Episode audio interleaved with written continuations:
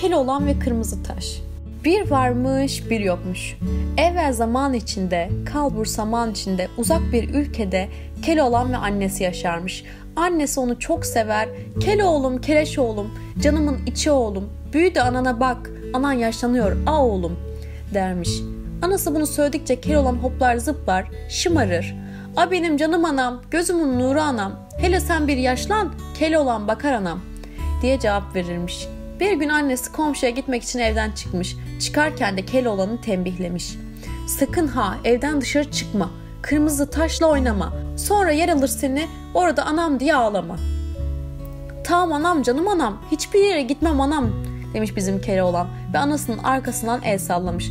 Masal bu ya. O sırada bir kuş Keloğlan'ın odasının camına gelmiş ve ona seslenmiş. Keloğlan, keleş oğlan, neden bu telaş oğlan? Annen sana kal dedi ama sen gel geç oğlan. Keloğlan şaşırmış önce. Kuşun nasıl konuştuğunu akıl sır erdirememiş. Sonra sen nasıl konuşuyorsun böyle diyerek kuşa doğru koşmuş.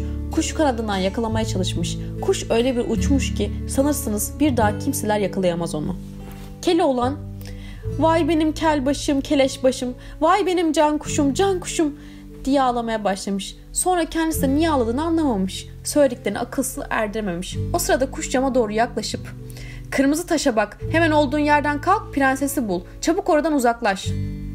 Diyerek uçmuş gitmiş. Kel olan ne olduğunu anlamaya çalışmış ama bir türlü çözememiş.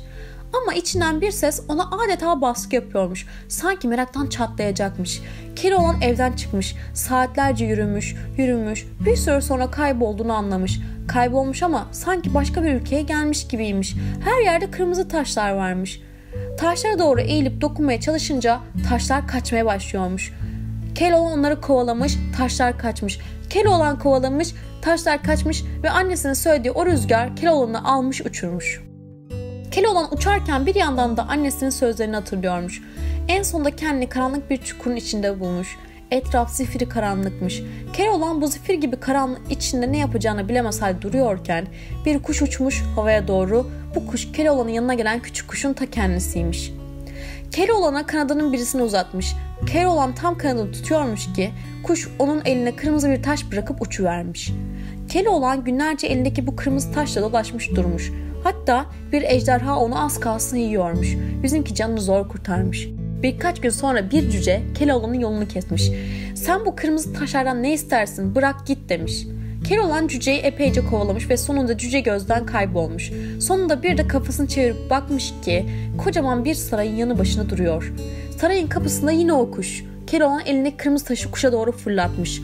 Benim başıma ne haller açtın? Senin yüzünden nerelere geldim ben? Anamı nasıl bulacağım söyle bana. Köyüme nasıl döneceğim diye bağırmaya başlamış.